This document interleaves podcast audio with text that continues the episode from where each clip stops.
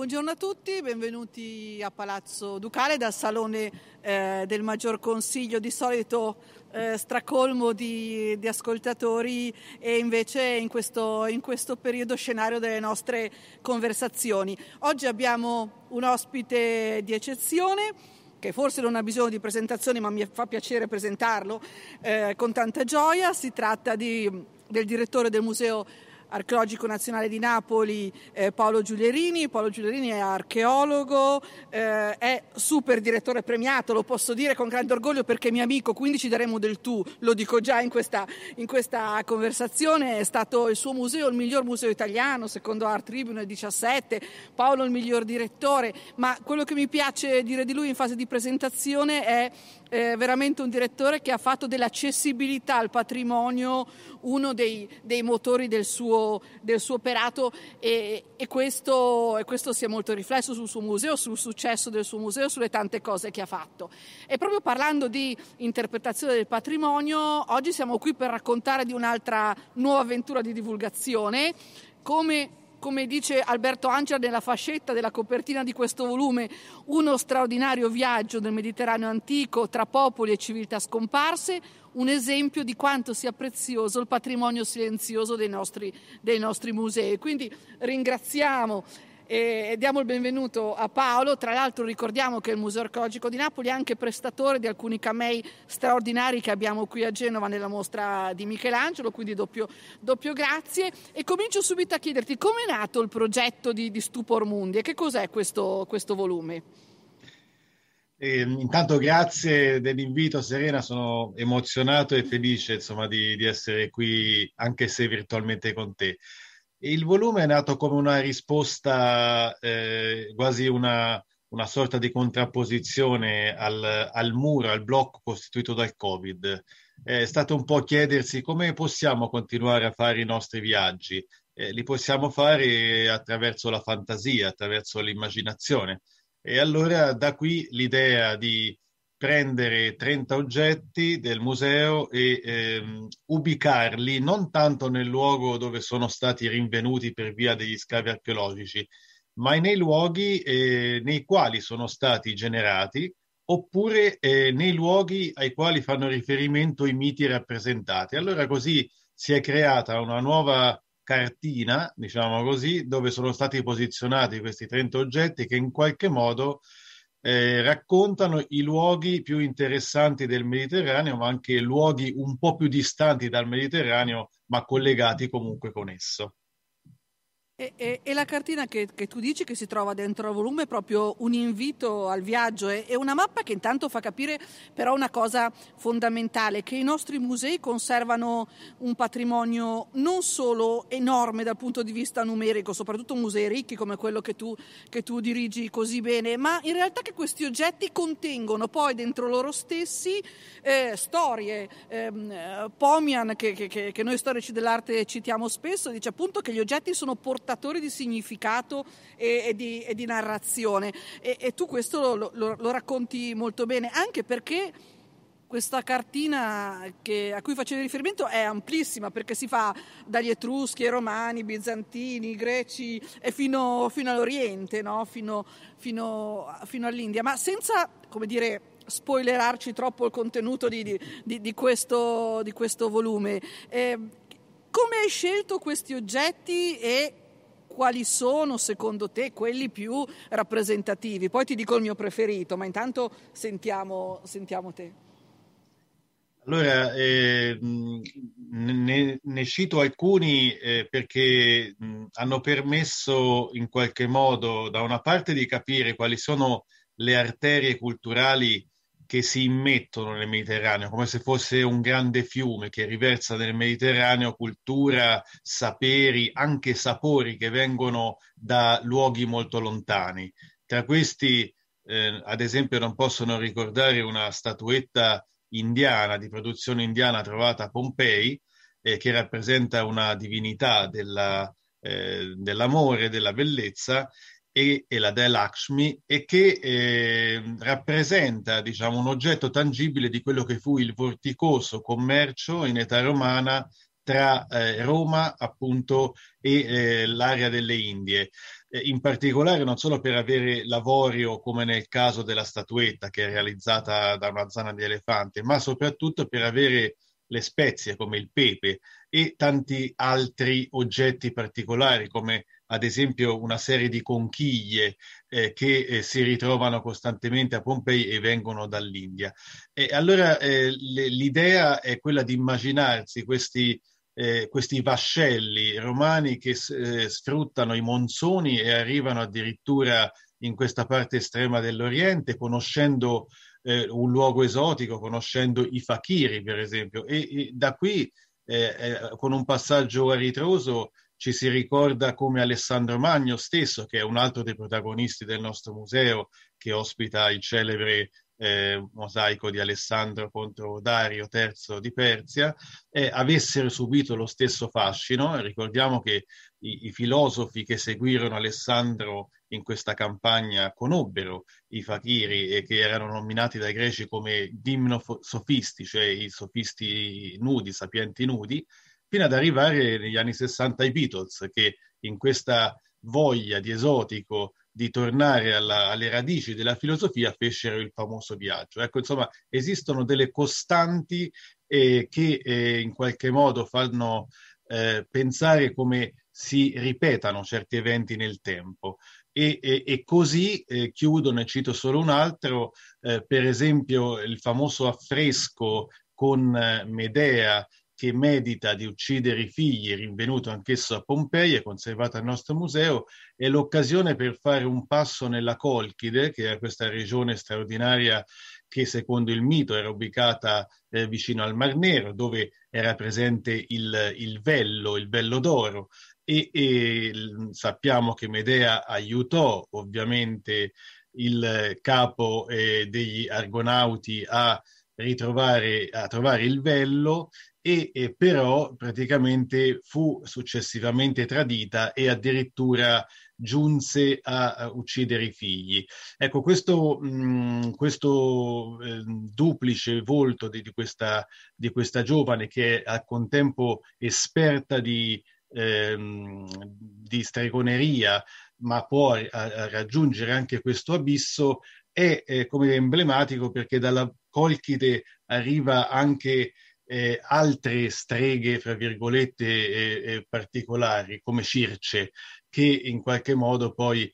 è colei che incanta eh, Ulisse e, e, i propri, i propri diciamo, marinai che vengono tramutati in porci. Ma, eh, come dire, la prosecuzione del cammino dell'idea della donna che ha anche questi lati oscuri continua, per esempio, in Campania con la tradizione delle Ianare, quindi le streghe di Benevento, e anche eh, eh, arriva al fumetto Disney di Amelia, che è la strega, la fattucchiera che sta sotto il Vesuvio. E perché tutta questa paura del mondo femminile? Questa paura del mondo femminile perché evidentemente all'uomo fa molta paura fin dal mondo antico una donna che è colta, una donna che possiede i misteri della medicina e, e, e tutto ciò che, come dire, mette in discussione la, eh, l'idea della eh, forza dell'uomo nel mondo antico, ma devo dire anche nel mondo contemporaneo, se si pensa anche all'episodio di due giorni fa, insomma, senza citarlo, fa meditare moltissimo. Eh, ma eh, tu stesso scrivi una cosa che, che, che, è molto interessante, cioè dici l'obiettivo di questo tuo lavoro è quello di tornare a stupirsi di fronte alla, alla diversità. No? Mi piace molto questa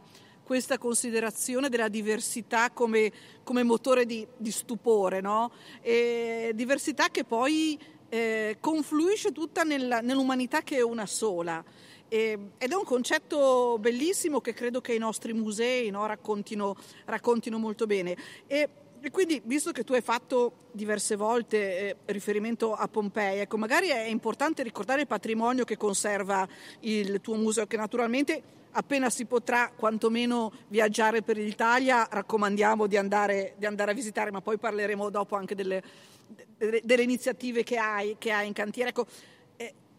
quanto è grande il patrimonio eh, del, del, museo che tu dirigi, dal quale hai attinto solo 30 oggetti? Perché conoscendolo immagino che avrei fatto una fatica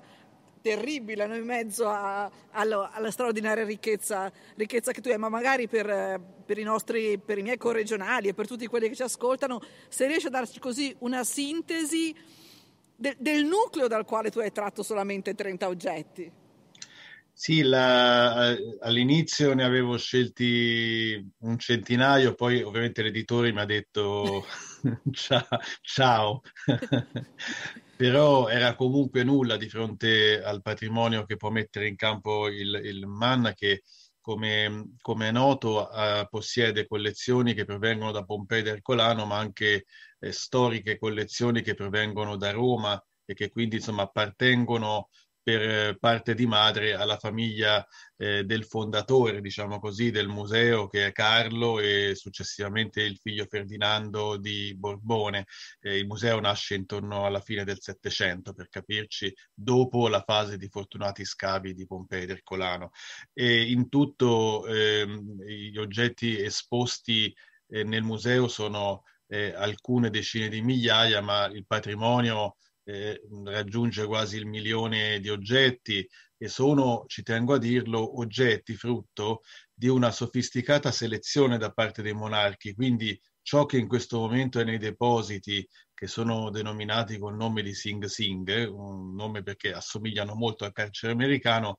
non è di classe inferiore a ciò che è esposto, semplicemente non c'è spazio. Ed è per questo infatti che il museo alimenta il 75% dei prestiti interi del Ministero in tutto il mondo, perché naturalmente insomma, eh, è straripante eh, la quantità delle collezioni, ovviamente sono collezioni antiche e, a, e alle collezioni greche e romane si affiancano anche quelle magno-greche e anche quelle egizie. Quindi nell'ottica dei musei che sorgono fra 7 e 800 doveva esprimere un po' all'inizio la forza del regno, successivamente l'idea di un museo eh, che eh, avesse una campionatura di tutte le, le collezioni.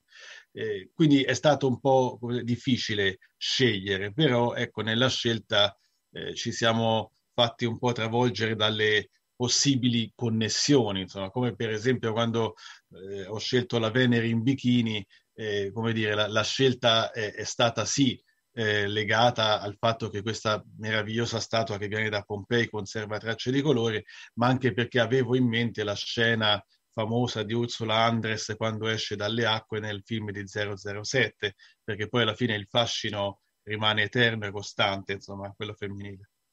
E, e da quello che dici si capisce anche il, la voglia che hai di mescolare linguaggi, che poi è quella che ha caratterizzato anche diverse iniziative no? che hanno visto eh, il MAN animarsi eh, negli ultimi anni. E, e, dici bene dei pezzi di grandi valore, alcuni, lo diciamo subito, sono, sono molto famosi e, e, e ritroviamo sicuramente nella nostra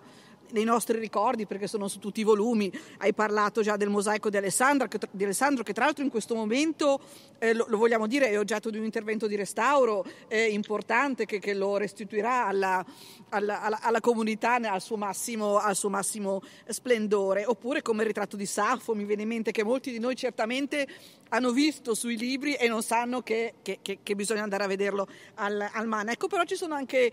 eh, dei pezzi che così molto più delicati che mi hanno colpito. E, e, ad esempio c'è questa bambola in osso che mi ha lasciato, che mi ha intenerito perché eh, in, in, questo volume ho trovato che ci sono le macro storie, le grandi storie, appunto c'è Alessandro, c'è l'Ercole Farnese che si vanno a incrociare, ad unire a storie più piccole. Ed è molto bello perché rende, rende vivace la narrazione e, e avvicina ancora di più il patrimonio, soprattutto quello quello archeologico che qualche volta è un pochino più, più, complesso da raccontare, qualche volta è semplicissimo, qualche volta è complessissimo. Avete,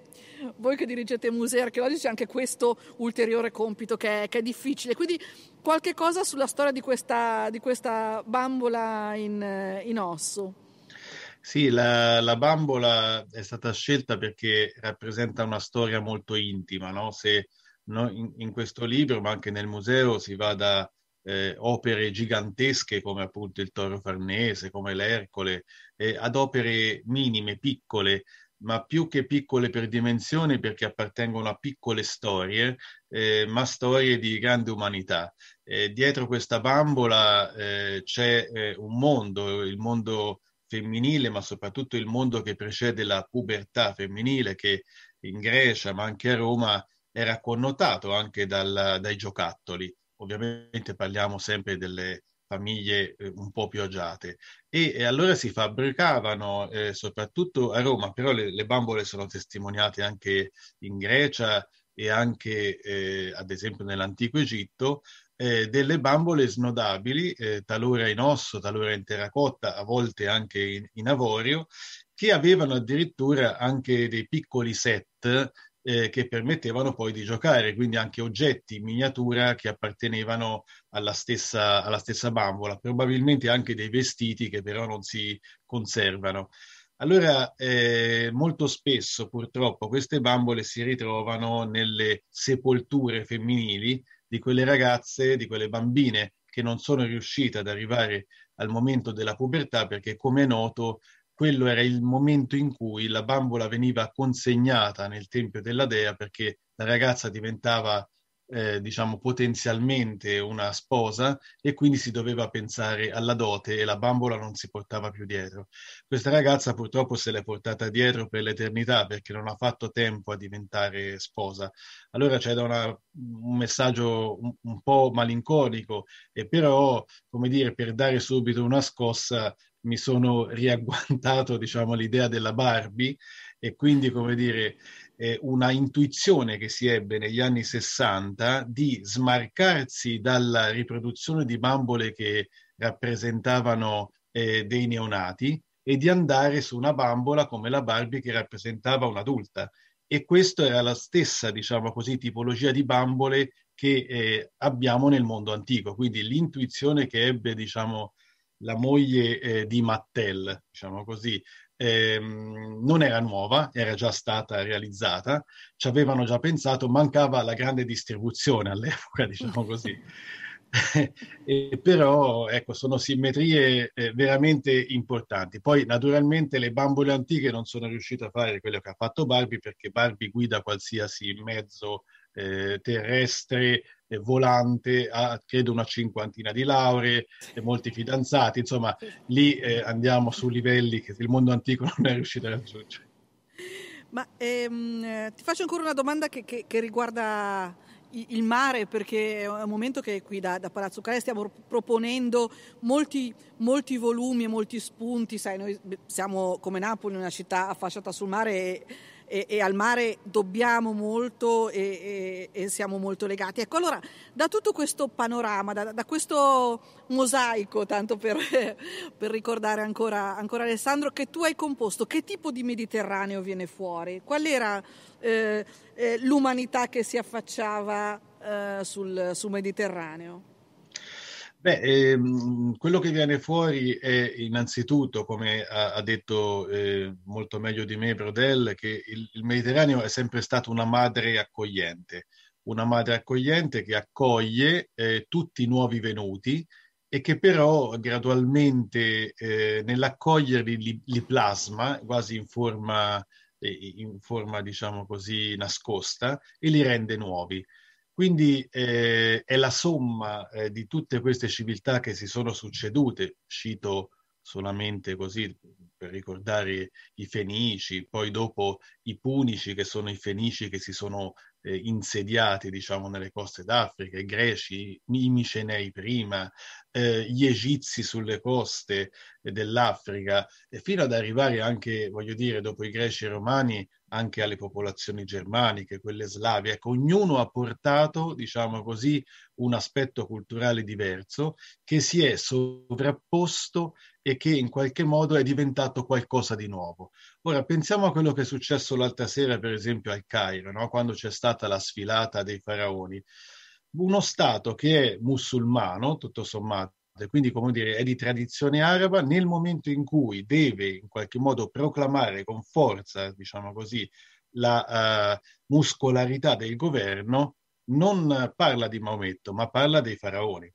Allora, eh, vedete come è molto più complessa, diciamo così, questa miscellanea mediterranea che peraltro non solo, diciamo, ha mescolato le carte rispetto alla cultura, e ha messo insieme, ad esempio, nomadi e, semen- e sedentari, ma anche, diciamo così, aggregato in un unico specchio d'acqua i tre più grandi monoteismi che si conoscano, e quindi come dire il cristianesimo, il giudaesimo e la, e la religione araba, accanto al paganesimo, che non è mai venuto meno, perché basta girellare per le strade di Napoli, per esempio, nei crocicchi, nei vicoli, e si assiste, diciamo, ad altarini, ad ex voto, che sono perfettamente, profondamente permeati, diciamo, delle antiche religioni. E quindi anche le religioni stesse, insomma, si rimescolano di continuo. Conclusione, la diversità è ricchezza, la, il diverso non deve far paura, ma anzi, diciamo così, è una possibilità immensa per crescere.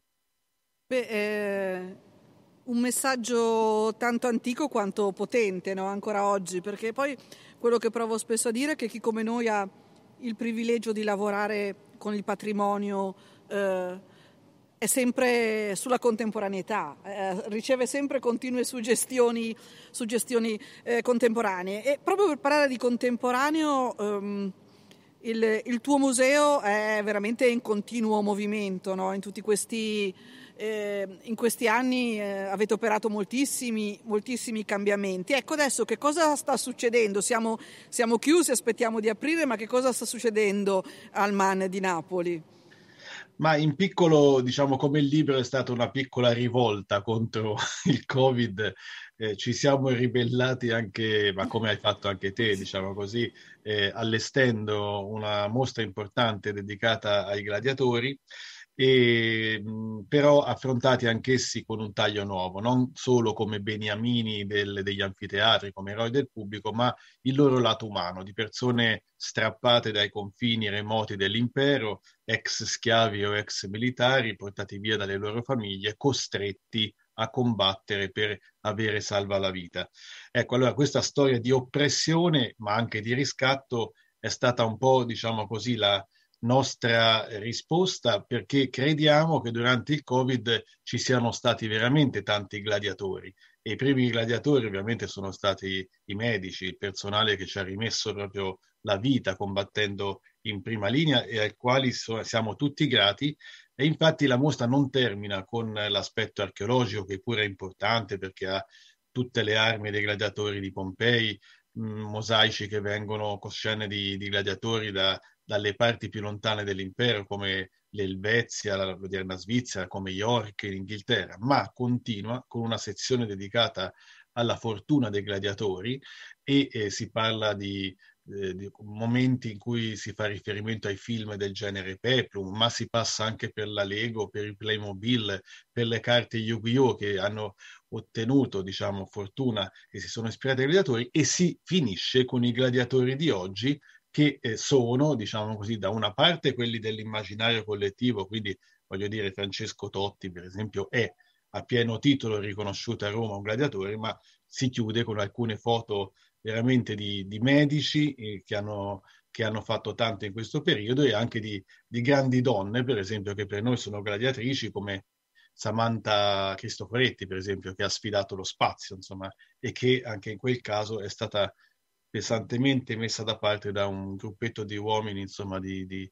di dubbio, diciamo, di dubbio giudizio. Quindi eh, è una mostra di speranza anche questo, è una mostra che, che, vuole, che vuole dire dobbiamo ripartire, però come diceva il motto anche del film di Russell Crowe, eh, bisogna, si vince solo se si sta tutti uniti, quindi questo è il momento della unione, non della divisione, come purtroppo in Italia si sta assistendo. Beh, è una mostra che, che, che mescola ancora, ancora, i linguaggi. Io ho potuto vedere alcune delle, delle, foto che avete pubblicato con anche dei pezzi magnifici, devo dire. C'è un, è un percorso all'estivo veramente, veramente impressionante e come mamma sono anche grata dell'attenzione veramente per, questo, per il pubblico dei, dei bambini e, e, e dei ragazzi che non, è, che, non facile, che non, è, facile, portare al museo. E prima di salutarci, prima di salutarci eh, ci si sta ancora interrogando sulla definizione di museo, no? ICOM sta ancora raffinando e sta provando a, a dare una definizione. E certamente i musei non saranno più uguali a prima, questo, questo è indubbio, già, già, già, il MAN non lo era, era già orgogliosamente diverso rispetto agli, agli, altri, agli altri, musei. Ecco, eh, come saranno i musei del, del domani, del futuro? Come, come li immagini tu che già in un museo del futuro ci stavi? Perché credo che il MAN fosse uno dei musei, sia uno dei musei più all'avanguardia della nostra, della nostra penisola. Com- come saremo domani? Io credo che eh, naturalmente insomma, ci possono essere contesti diversi, ma in, in generale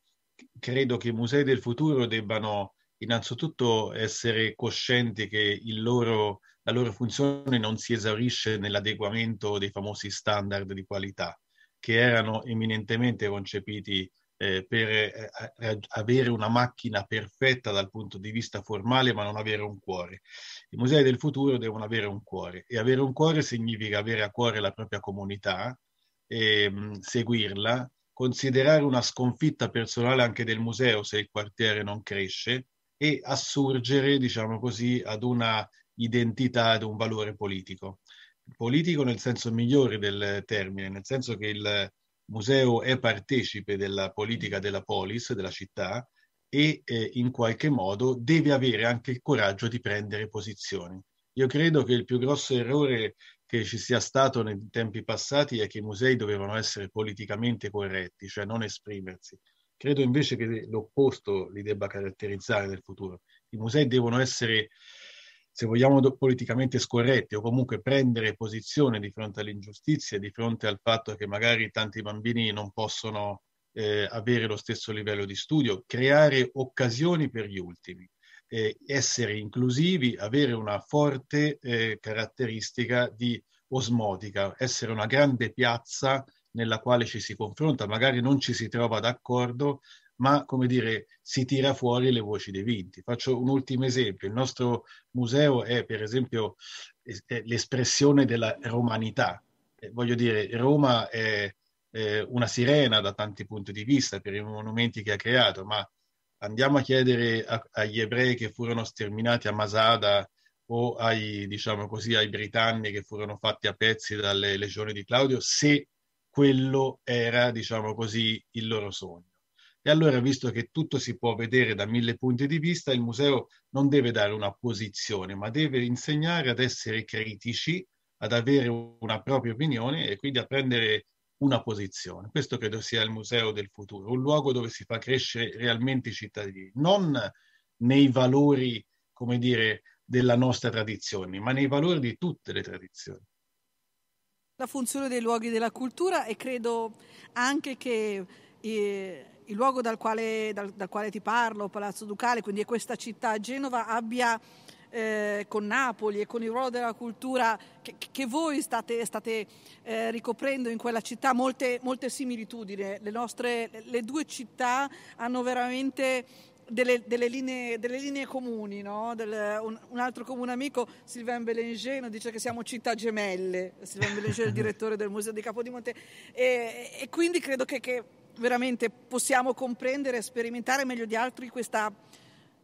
questo ruolo che, che, che, tu dicevi e che io condivido, condivido, pienamente. Quindi arrivati al momento di salutarci dobbiamo ricordare molte cose. Innanzitutto Stupor Mundi di Paolo Giulierini, edito, edito da Rizzoli, che trovate in libreria. Poi sperando di riaprire presto la mostra eh, di Michelangelo qui al Ducale che ha tra i prestatori anche il MAN e poi tutti a Napoli a vedere, a vedere Gladiatori. Eh, un, un, ringraziamento particolare al direttore Giulierini, un ringraziamento particolare a voi che ci avete seguito.